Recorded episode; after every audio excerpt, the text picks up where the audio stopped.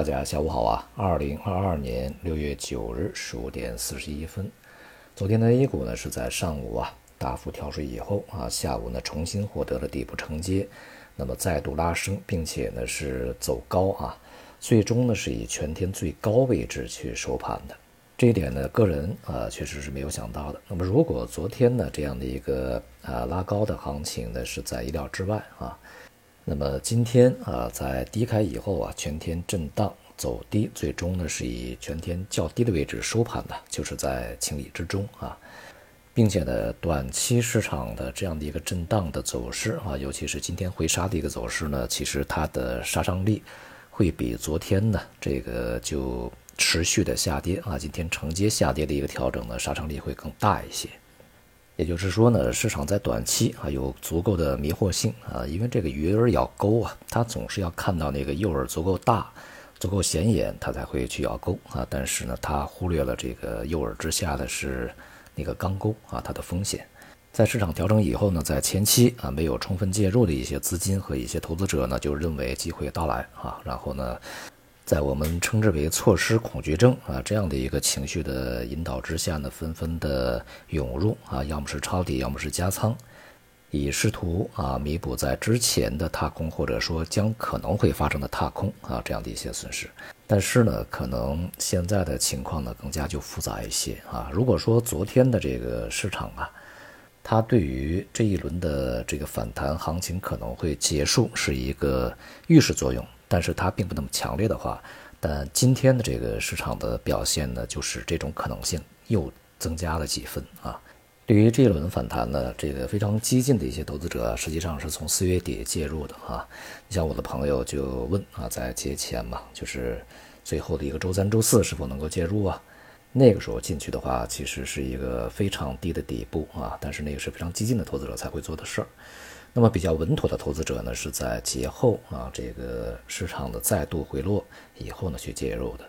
对于最保守的这个成熟投资者而言啊，恐怕也会在三千一百点附近吧去介入。而在三千二百点以上去介入的投资者呢，很显然啊，就是这个冲动的情绪和心理呢，占据了大多数的这个比例啊。其实我们如果仔细的观察的话，昨天的这个市场上涨啊，它的质量非常低啊，因为在昨天呢，两千五六百只股票是下跌的啊，在指数全天收高的情况下，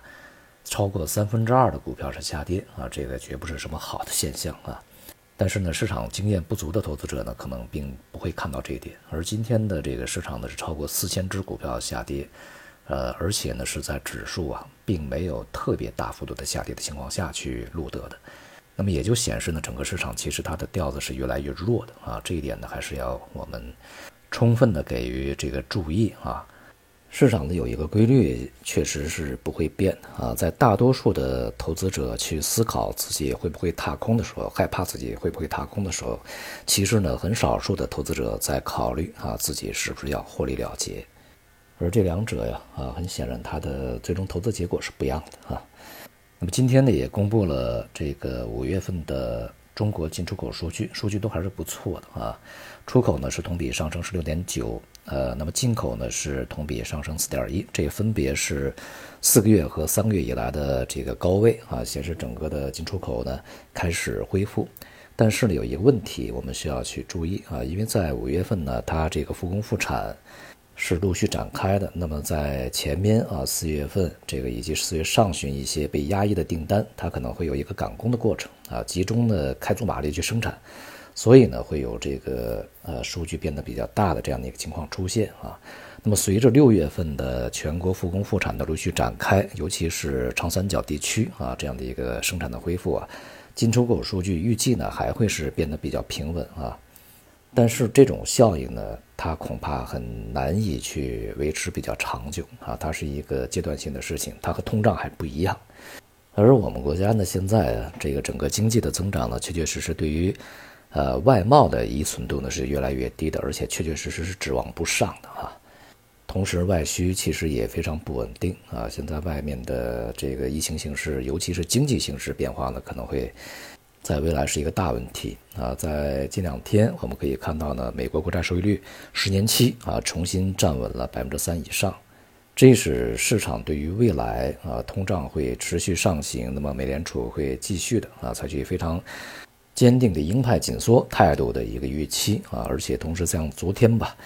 美国财长耶伦啊，他也表示呢，尽管有可能会对部分的这个中国出口美国商品啊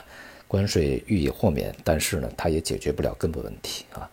只占通胀的一小部分。那么现在呢，你像这个商品的价格。呃，是一部分的，还有服务价格，尤其像美国人的这个薪水哈，薪资水平上去以后就很难下来的。其实这个螺旋性上升吧，在整个经济的各个方面，如果都去体现了通胀以后，它的全面回落就不是一个非常容易的事情。那么昨天我也讲了啊，就是我们在未来呢要注意中国未来的一个通胀形势的发展。很有可能有两个情况出现啊，一个情况呢是经济啊复苏力度不如2020年，那么第二个情况是通胀的上升幅度要远远超过在过去的两年啊。如果这种情形发生，那么大家可以思考一下，金融市场、资本市场将面临一个什么样的一个状况啊？好，今天就到这里，谢谢大家。